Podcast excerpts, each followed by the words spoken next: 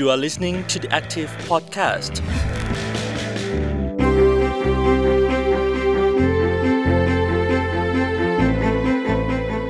สวัสดีค่ะ ต้อนรับคุณผู้ฟังเข้าสู่ The Active Podcast นะคะ สัปดาห์นี้อยู่กับพรีนพิชยาพรโพสง่าค่ะ เราจะมาคุยกันนะคะถึงเรื่องของสุขภาพทางปัญญา Spiritual Health ค่ะ หัวข้อนี้เองค่ะ ถูกบรรจุอยู่ในธรรมนูญว่าด้วยระบบสุขภาพแห่งชาติฉบับที่ 3 พศ 2565 นะคะ ระบุไว้ชัดเจนเลยค่ะว่าเป็นส่วนหนึ่งในการดำรงชีวิตอย่างยั่งยืน หรือว่า sustainable livelihood นะคะ ซึ่งเป็นเป้าหมายสูงสุดในแนวคิดเรื่องการพัฒนาอย่างยั่งยืนค่ะ ว่าแต่เรื่องนี้นะคะ spiritual health หรือว่าสุขภาพทางปัญญามีความหมายว่าอย่างไรค่ะ ลองมาฟังกัน ความหมายที่ระบุเอาไว้นะคะ บอกว่าเป็นเรื่องของคุณภาพใหม่ของจิตใจ ที่เกิดจากการเข้าถึงความจริง คุณค่าและความหมายอย่างรอบด้าน ทั้งของตนเอง ผู้อื่น ธรรมชาติ และสิ่งที่ยึดเหนี่ยวศรัทธา ซึ่งเกี่ยวหรือไม่เกี่ยวกับศาสนาก็ได้ค่ะ โดยผ่านช่องทางทั้งทางวิทยาศาสตร์ วัฒนธรรม ปัญญายาณ การมีสุขภาพทางปัญญาที่ดีทำให้เกิดคุณภาพของจิตใจที่สงบ สันติ มีอิสระเปิดกว้าง มีความรัก ความเมตตา กรุณาเสียสละให้อภัย อดทนอดกลั้นได้ต่อความแตกต่าง และสมานฉันท์ด้วย ส่งผลให้บุคคลพัฒนาตนไปในทิศทางของการละวาง การยึดตนเป็นศูนย์กลาง ที่เขาบอกว่าอย่ายึดตัวเองเป็นศูนย์กลางของจักรวาลไงนะคะแล้วก็ให้มีความเข้าใจ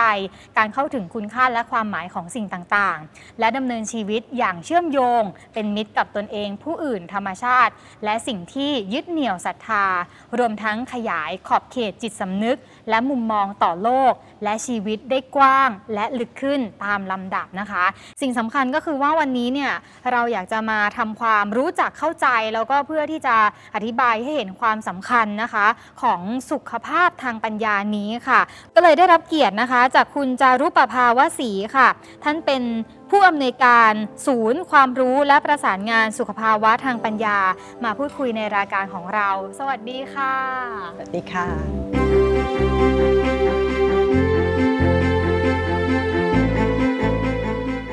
ามแรกที่อยากจะถามเลยค่ะ ก็คือว่าเรื่องของสุขภาวะทางปัญญา สุขภาพทางปัญญาเนี่ยค่ะ หากพูดถึงความสำคัญจำเป็นที่เราจะต้องมาคุยกันท่ามกลางสถานการณ์แบบนี้ อยากจะอธิบายเรื่องนี้ยังไงบ้างคะค่ะพี่ว่าสถานการณ์แบบนี้จำเป็นมากที่จะต้องคุยเรื่องนี้ เพราะว่าโดยปกติทุกวันนี้เรามองแต่ของที่เป็นอย่างๆอะเราจะเห็นตัวเรา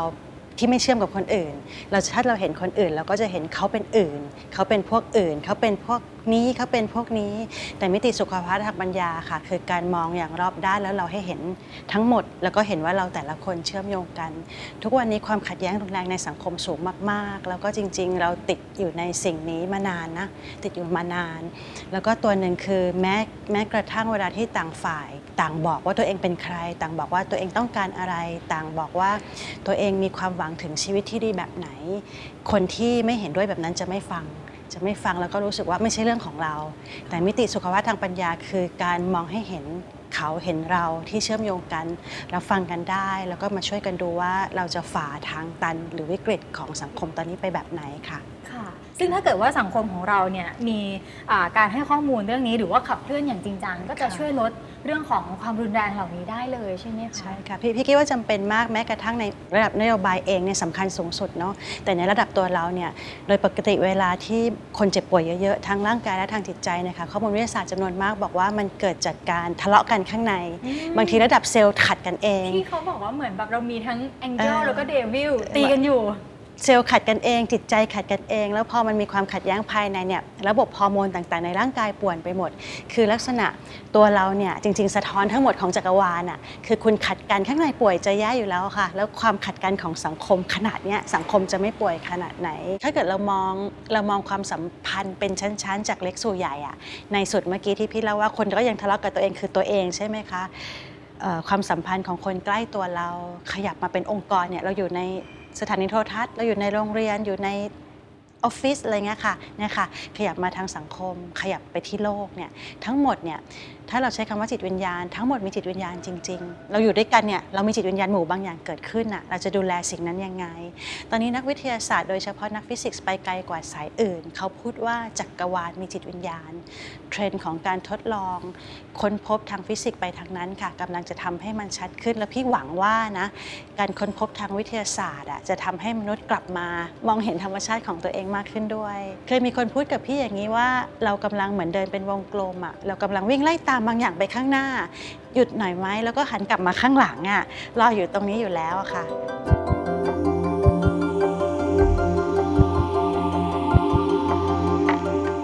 มาพูดถึงเรื่องวิธีการ เราจะควรที่จะเริ่มอย่างไรบ้าง ปัจจุบันมันจะมีคอร์สเยอะมาก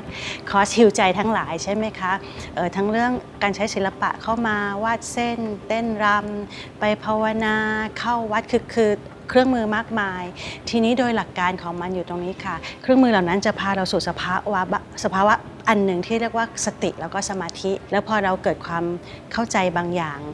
โดยสติหรือสมาธิเนี่ยแล้วเรามีเพื่อนมีชุมชน มีความเข้าใจแล้วทำมันซ้ำซ้ำซ้ำบ่อยๆนะคะตรงนี้จะเกิดขึ้นค่ะอืมโดยบทบาทของศูนย์ความรู้และประสานงานสุขภาวะทางปัญญาของพี่กี้เองอะค่ะ ขับเคลื่อนเรื่องนี้ยังไงบ้าง ค่ะ ก็จะทำงาน 2 อย่างตามชื่อเลยเนาะทำทำงานเรื่องการจัดการความรู้ แล้วก็ทำงานเรื่องการเชื่อมโยงเครือข่ายคนทำงานสุขภาวะทางปัญญา จริง ๆ ทั้ง 2 ตัวนี้น่าสนใจงานสุขภาวะทางปัญญาในประเทศไทยเนี่ยเริ่มมาประมาณ 20 ปีที่มันเป็นลักษณะการขับเคลื่อนทางสังคม แต่ถ้าเกิดเราพูดถึงมันในมิติทางศาสนาประเทศไทย เข้มแข็งมายาวนานกว่านั้น ใน 20 ปีเนี่ยค่ะ มีกลุ่มคนทำงานในเชิงนี้หลากหลายประเด็นเนาะในการศึกษา มีการศึกษาที่เรียกว่าจิตปัญญาศึกษา มีการศึกษาที่เรียกว่าการศึกษาเพื่อการเปลี่ยนแปลง ในทางสุขภาพ เรามีการแพทย์หัวใจมนุษย์ เรามีการทำงานประเมินคุณภาพโรงพยาบาลในมิติจิตวิญญาณ เรามีอาสาสมัครในระบบโรงพยาบาล ในงานสังคมเนี่ยมีกระบวนการเรียนรู้ทางสังคมจำนวนมากที่เมื่อกี้น้องเพลงพูดถึงการใช้เครื่องมือต่างๆมีการจัดเครื่องมือเต็มไปหมดเนาะนำทีมมาตั้งแต่เสมสิขาลัย ตอนนี้มาเป็นธนาคารจิตอาสาศูนย์จิตปัญญาศึกษา แล้วก็มีหลายองค์กรโดยเฉพาะองค์กรคนรุ่นใหม่ที่สนใจทำงานด้านนี้ แล้วก็อย่างในด้าน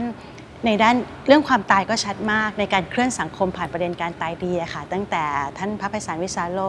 ชุมชนกรุณา หรือว่าชีวมิตรเนี่ยค่ะสอนเรื่องการตายดีให้สังคมมาพี่คิดว่าจะ 20 ปีแล้ว อันเนี้ยงานประชุมวิชาการครั้งนี้ค่ะ มาช่วยกันตกผลึกในภาพรวม แต่ละที่ที่ทำเนี่ยเขามีความรู้ของเขาแล้ว เราจะมาตกผลึกกัน เอาความเข้าใจในเชิงประสบการณ์ หรือความรู้ที่แต่ละองค์กรมีจะมาเชื่อมกันเป็นภาพใหญ่ยังไง เพื่อที่เราจะมาคุยกันในขั้นต่อไปค่ะว่า แล้วเราจะเคลื่อนสู่การสร้างผลกระทบต่อสังคมที่ดีขึ้น หรือทำไปสู่การเป็นนโยบายสาธารณะแบบไหนค่ะ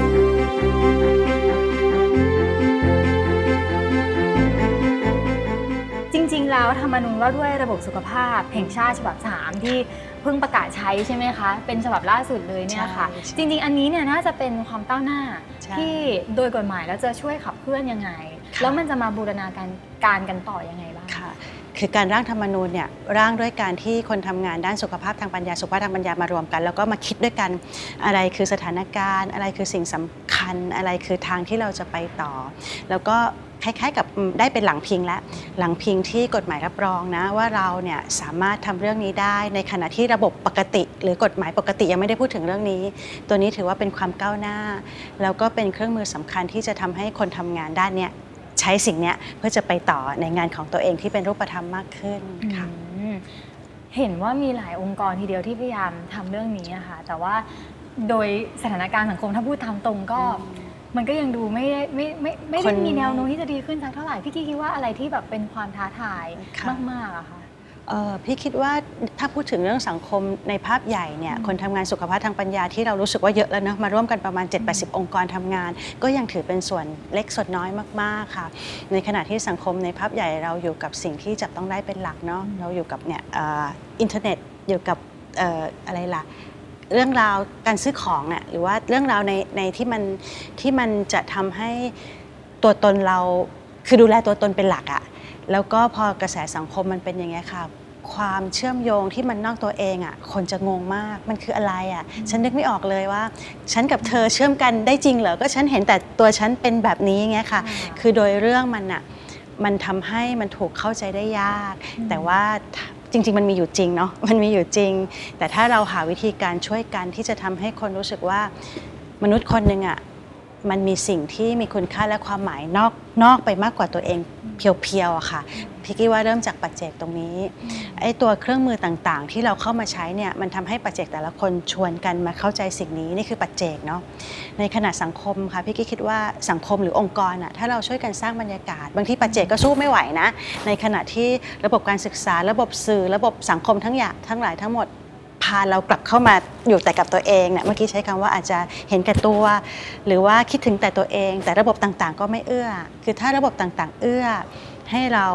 สามารถดูแลกันและกันในระบบได้อะค่ะ ตรงนี้ก็จะช่วยเร็วขึ้นอีก ส่วนในกลุ่มคนทำงานจริงๆ พี่คิดว่าคิดว่างานของพวกเขาคือเคลื่อนระดับนโยบาย ระดับนโยบายจะมาช่วยทำให้เกิดโครงสร้างสังคมที่เอื้อ แล้วสังคมที่เอื้อก็จะช่วยให้บุคคลเนี่ยสามารถเรียนรู้และพัฒนาสิ่งนี้ได้อะค่ะ อย่างสมมุติคลีนอย่างเงี้ยถ้าระดับนโยบายไปถึงแล้ว มันจะลงมาถึงหนูยังไง อืมเอาในระดับความขัดแย้งก็ได้นะ ตอนนี้ความขัดแย้งที่เป็นอยู่เอ่อคนที่อยู่ในคิกกี้ไม่รู้คิกกี้ไม่รู้ว่าพรีนมีความขัดแย้งเชิงปัจเจกที่ปนกับสังคมยังไง ในบางกลุ่มเนี่ยอาจจะเป็นกลุ่มที่ LGBT เนี่ยจะถูกกดดันมากเอ่อเด็กพิการเอ่อ คนด้อยโอกาส คนยากจน หรือความขัดแย้งทางการเมืองพวกนี้คนที่มีความขัดแย้งชัดๆเนี่ยถ้าระบระระดับนโยบายปกป้องตรงนี้มันจะเกิดกระบวนการที่จะทำให้ไม่ถูกเขาเรียกตีตรามองเห็นเขาแตกต่าง อย่างเช่นโรงเรียนโรงเรียนอาจจะอาจจะสมมติเด็กพิการเนาะอาจจะมีการเรียนร่วมระหว่างเด็กพิการ ซึ่งตอนนี้เด็กที่มีปัญหาสุขภาพจิตเรียนร่วมยากมาก หรือว่า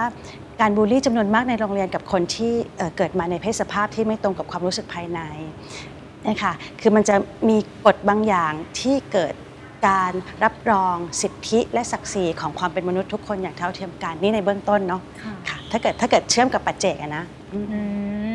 อืมอย่างที่เป็นรูปธรรมแล้ว ถ้าเกิดเราพูดถึงตัวระบบสุขภาพค่ะ ระบบสุขภาพเนี่ยมีการเอ่อประเมินสุขภาพทางโรงพยาบาล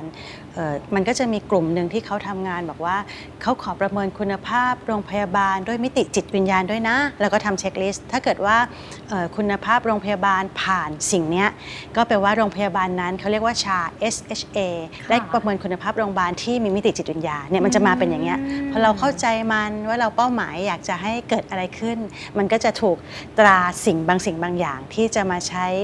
เอ่อคล้ายๆ กับเป็นกฎเกณฑ์ที่เราทำร่วมกัน มันจะค่อย ๆ ไปเป็นขั้นตอนแบบเนี้ยค่ะ คือเราจะรู้จักชาพัสอืมในช่วงโควิดใช่ที่ใช่แบบว่าบอกว่าเอ่อพนักงานที่นี่นะผ่านการฉีดปลอดโควิดวัคซีนหมดแล้วค่ะอันนี้ก็จะเป็น อ่าอีเป็กนสัญลักษอีกอันณ์ที่หนึ่บง อกว่าพนักงานที่เนี่ยสุขภาพจิตดีทุกคนอย่างนี้ป่ะคะ หรือผ่านการประเมินแล้ว มันมันชาเอ่อ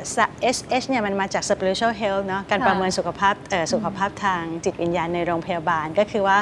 ระบบของเขามันก็จะตั้งแต่พนักงานเอ่อคนในระบบคนผู้ดูแล แล้วก็มีระบบแบบไหนที่จะรับประกันได้ว่าผู้ป่วยอะจะได้รับการใส่ใจดูแลมิติทางจิตวิญญาณ ก็มันจะเป็นลักษณะเนี้ยอยู่ในอยู่ในการศึกษา สมมติมันเข้าไปอยู่ในระบบการศึกษาเนี่ยมันก็อาจจะออกมาเป็นหลักสูตรเนาะหลักสูตรที่ว่าด้วยเรื่องสุขภาวะทางปัญญาให้เด็กรู้จักเรื่องนี้ตั้งแต่ระดับอนุบาลเลย ยันมหาวิทยาลัยเอ่อจนไปถึงระเบียบวิธีวิจัยบางอย่างเนี่ยค่ะระบบสังคมมีกฎเกณฑ์บางอย่างยังไง ในการอยู่ร่วมกันอย่างสันติมีวิธีการแบบไหนที่เราจะไม่ทำร้ายทำลายธรรมชาติมากเกินไปอย่างเงี้ยค่ะเอ่ออม หรือว่าระบบเศรษฐกิจแบบไหนที่จะเกื้อกูลที่จะเอ่อระหว่างชนชั้นไม่เอาเปรียบจนแบบคนตัวเล็กกว่า แทบจะตอนนี้เหลือแต่กระดูกแล้วนะค่ะเครียดกันมากเพราะว่ามันมันรุนแรงจริง ๆทำยังไงให้สังคมอยู่ด้วยกันแบบไม่รุนแรงหรือว่าเคารพซึ่งกันและกัน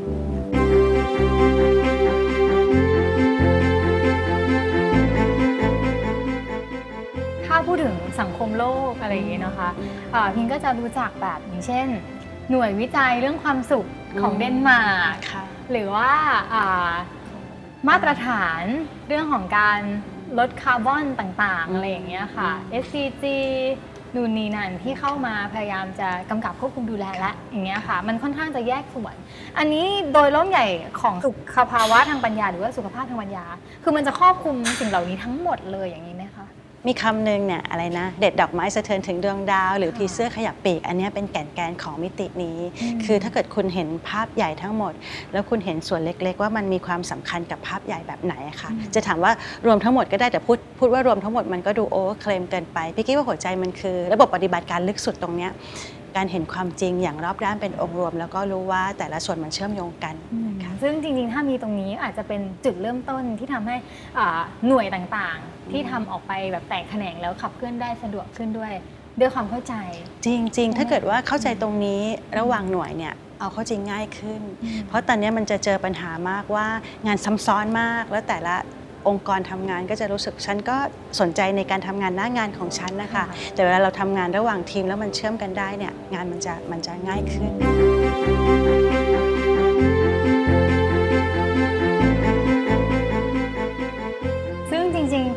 เรื่องของสุขภาพทางปัญญา หรือว่าสุขภาวะทางปัญญาเนี่ยค่ะ ซึ่งจะเกิดขึ้นเนาะเป็นมหกรรมพบเพื่อนใจ Soul Connect Fest ครั้งแรกของประเทศไทยค่ะ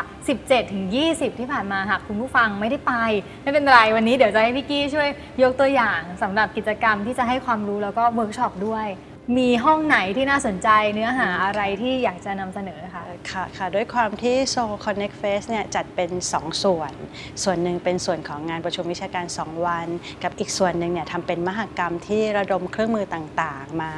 มาคล้ายๆกับรถโชว์เนาะค่ะเอาเข้าจริงมีมีส่วนน่าสนใจทั้งสองส่วนเยอะเลย พี่จะลองเลือกลองเลือกเนาะลองเลือกตัวอย่างของออห้องประชุมวิชาการสักสักห้องหนึ่งอ่า อันนี้เป็นห้องที่ได้รับความสนใจเยอะ ชื่อห้องว่าแม่มดค่ะผู้หญิงกับความศักดิ์สิทธิ์ชีวิตและจิตวิญญาณค่ะอืมห้องเนี้ยก็จะพูดกันถึงประสบการณ์ของผู้หญิงกลุ่มหนึ่งที่ที่เรียกตัวเองว่าแม่มดใช้คำนี้เลยก็ได้นะ เป็นแม่มด หรือว่าเป็นคนที่เข้าถึงความจริงโดยผ่านตัว intuition ปัญญายาณค่ะเขาก็จะเขาก็มาแลกเปลี่ยนประสบการณ์กันว่า แต่ละคนเนี่ยเอ่อเดินมาบนเส้นทางนี้แบบไหน เมื่อไหร่ที่ รู้ตัวว่าตัวเองมีความสามารถด้านนี้ จนไปถึงจริง ๆ มันจะมีแรงเสียดทานทางสังคมเยอะ บางคนบอกว่าเอ๊ะสังคมตั้งคำถามกับเขาว่า เธอปกติหรือเปล่า เธอเป็นบ้าหรือเปล่าเธอคิดไปเองหรือเปล่าอืมมันจะต้องผ่านการดิ้นรนทำความเข้าใจกับตัวเองตรงนี้จำนวนมาก จนกระทั่งเกิดการยืนยันกับตัวเองว่าตัวเองคือใคร แล้วก็ใช้สิ่งนั้นน่ะเพื่อทำทำประโยชน์แก่สังคมเอ่อค่ะเป็นยังไงคะพี่เออค่ะกี้คนที่จะแบบ เข้าห้องนี้หรือคนที่เป็นแม่มดที่ว่าค่ะ คือแบบว่าจริงๆ อย่างรู้อะไรอย่างนี้เลยเหรอคะ ใช่ก็คือบางทีเขารู้ด้วยวิธีแบบต่างๆอะบางคนก็เกิดคำถามแล้วเห็นเป็นภาพ บางคนได้ยินเสียง บางคนเอ่อเห็นภาพเห็นเสียง แล้วก็มีเครื่องมือที่จะพิสูจน์เช่นใช้เพนดูลัมคำถามนี้ใช่ไหมคำตอบมาอย่างนี้เขาก็มีเครื่องมือที่จะพิสูจน์ แต่ว่าการพิสูจน์เนี่ย ในขั้นแรกอะค่ะ คนต่างๆ เหล่านี้ก็ไม่ได้เชื่อเหมือนเราก็ไม่ได้เชื่อว่าผีมีจริงอะค่ะ เขาต้องพิสูจน์ซ้ำแล้วซ้ำอีกแล้วเขาก็จะถามเพื่อนเนาะอืม ถามเอ่อเหตุการณ์ที่มันเป็นประจักษ์พยานที่พิสูจน์ได้ต่างๆ ค่ะ จนค่อยๆค่อยว่าแบบๆ มั่นใจขึ้น สิ่งที่นิมิตขึ้นมาเนี่ย มันเกิดขึ้นจริงมันะ มันเป็นความจริงคือ คือเขาจะพบว่า ความจริงมันมีหลายระดับอะมันไม่ใช่แค่ความจริงที่เราได้ยินได้ฟังได้กลิ่นอะแต่มันมีความจริงหรือความรู้ในมิติอื่น ๆ เมื่อเขาใช้คำว่าปรับปรับช่องจิตน่ะปรับช่องจิตเข้าไปเพื่อรับรู้ความจริงเหล่านั้นโอ้แต่แต่สิ่งที่น่าสำคัญอันนี้ค่ะ คือเนี่ยชื่อเขาเนาะผู้หญิงกับความศักดิ์สิทธิ์ชีวิตและจิตวิญญาณค่ะที่เขาวงเล็บไว้แล้วไม่ได้ต่อมาเนี่ยอืมทุกคนที่อยู่ตรงนั้นนะคะทำงานให้สังคมหมดเลยค่ะคือพอพบว่าเราเป็นใครเรามีความสามารถอะไรอะเขาเอาความสามารถนั้นมาแปล บางคนก็เป็นคนเยียวยา คนหนึงเป็นอาจารย์มหาวิทยาลัย ก็ทำบทบาทในการเยียวยานักศึกษาเนาะค่ะหรือว่าเยียวยาผู้อื่นที่สนใจได้รับการเยียวยาเอ่อบางคนเนี่ยเอ่อทำงานอยู่ในกลุ่มเกษตรกร หรือว่าไปช่วยไปช่วยพื้นที่สงครามอะไรเงี้ยก็เป็นการต่อเขาเรียกต่อกับเทพ ต่อกับเทพที่เอ่อดูแลผลผลิตต่อกับแม่โพธิ์ศพเพื่อจะถามว่าวิธีการใดที่จะทำให้ข้าวปลูกได้ผลดีอะไรเลยค่ะมันคือแบบเธอเรียกว่าเธอเนาะเธอแต่ละคนเนี่ยใช้ความสามารถที่มีอยู่เนี่ยไปในทางที่เป็นประโยชน์ต่อผู้อื่นและสังคมอืมค่ะมหัศจรรย์ใจมากค่ะเลยค่ะเออว่าเออมีคนที่อย่างรู้ แล้วก็สามารถที่เห็นอะไร เยอะๆผ่านการที่เขาฝึกอย่างเงี้ยป่ะคะพี่กี้คือฝึก สมาธิอะไรอย่างเงี้ยเหรอคะมันมันเป็นมันเป็นสองฐานเนาะฐานขึ้นมาก็คืออันที่หนึ่งถ้าถ้าเราเข้าถึงความจริงตรงนี้เราจะเชื่อเรื่องชะตากำเนิด พอมันมีเรื่องชะตากำเนิดแล้วเนี่ยหลังจากนั้นมันคือการฝึกฝนและ คนจำนวนมากหลายคนในกลุ่มเนี้ยค่ะ เจอครูบาอาจารย์อะหรือเจอแม่มดรุ่นพี่ว่าง่าย ๆ แล้วก็ได้รับการชี้ทางบางอย่าง ที่ที่บอกบอกเขาอะเหมือนกับมองตากันแล้วเรารู้ว่าเธอเป็นใครอะไรเงี้ยแล้วหลังจากนั้นพอเขาเริ่มรู้ตัวเอง เมื่อไหร่ที่เขาเริ่มรู้ตัวเองเนะคะเมื่อนั้นเนี่ยทางแบบนี้จะเปิด แต่พี่พี่อยากจะบอกว่า ไม่ใช่เฉพาะแม่มดนะ ความสามารถเนี้ยมีอยู่ในมนุษย์เลยนะค่ะคือเมื่อไหร่ทุกคนเราทดลองสมรถพี่อยากให้เราทดลองเลยค่ะพีนก็ได้ถ้าพีนมีความคำถามสำคัญอะไรบางอย่าง อยู่นิ่งๆน่ะ แล้วก็กลับเข้ามาถามที่หัวใจตัวเองอะคำถามเนี้ยคำตอบมันคืออะไรอะมันเรามีความสามารถนี้เราจะตอบตัวเองได้หรคะตอบเองได้แล้วแล้วเราเช็คนะว่าคำตอบนั้นใช่หรือเปล่านะ ก็คือดูว่าเรา มันเกิดความเบาสบายขึ้นไหมอะ ถ้าเราตอบแล้วมันก็ยังไม่แน่ใจมันก็ยังสับสนนะมันก็ยังไม่ใช่นะค่ะถ้าตอบเข้าไปข้างในแล้วมันรู้สึกเบามันรู้สึกสบายใช่ แต่ว่าเราไม่เคยอนุญาตให้ตัวเองนิ่งพอออืมหรือกลับเข้ามาพอ หรือเชื่อมั่นในตัวเราพออะค่ะเพราะเพราะข้างนอกจะบอกเราเสมอว่าเราดีไม่พอ เราต้องหาอะไรมาเติมตลอดเวลา จนมันทำให้เราไม่สามารถกลับมาอยู่ แล้วก็ถามตัวเองเนี่ยแม่มดทั้งหมดจะใช้วิธีแบบเนี้ยนะ คะค่ะเนี่ยอะค่ะ ถ้าพี่กี้จะอ่าฮะแนะนำค่ะ ต้องทำยังไงบ้าง เครื่องมือเยอะมากโดยเฉพาะเครื่องมือทางศิลปะ แล้วก็เด็กๆรุ่นใหม่ค่ะ ในในงาน Soul Connect Fest เนี่ยเด็กๆ ลงทะเบียนกันมา 3,000 คนอะเพื่อจะมาเข้ากระบวนการแบบนี้นะคะนี่คือโอกาสช่องทางที่ทำให้เราเริ่มต้นรู้จักตัวเอง พอเราเริ่มต้นรู้จักตัวเองเรากลับเข้ามานะ เมื่อเรารู้จักตัวเองได้น่ะความสัมพันธ์กับสิ่งที่อยู่นอกตัวมันจะค่อยๆ ง่ายขึ้นง่ายขึ้น แล้วก็เป็นธรรมชาติมากขึ้น ค่ะ พี่คิดว่าเด็กๆรู้ตัวว่าเขาเขาต้องการ พี่ว่าพี่ก็มีลูกรุ่นนี้เนาะ25 26 พี่ว่าเด็กๆน่าสงสารมากเท่าพรีนใช่ไหมพี่ถามพี่ถามเขาว่าเด็ก ๆ รุ่นนี้คิดอะไรน่ะเขาบอกว่าเพื่อนเขาเนี่ยขอแค่มีโอกาสได้นอนให้พออะคืองานมันจะทำจนเขานอนนอนได้ยาก ขอให้เขานอนให้พอ ขอให้เขากินอาหารอร่อย เด็กๆ ไม่ได้คิดอะไรไปไกลกว่านี้พี่ว่าน่าเศร้ามาก แล้วก็เด็กจำนวนมากหาหมอกินยาเป็นเรื่องปกติ สะท้อนอะไรพี่รู้สึกว่าเขาไม่ค่อยมีความหวังอะสังคมปัจจุบันมันกดดัน แล้วมันหาทาง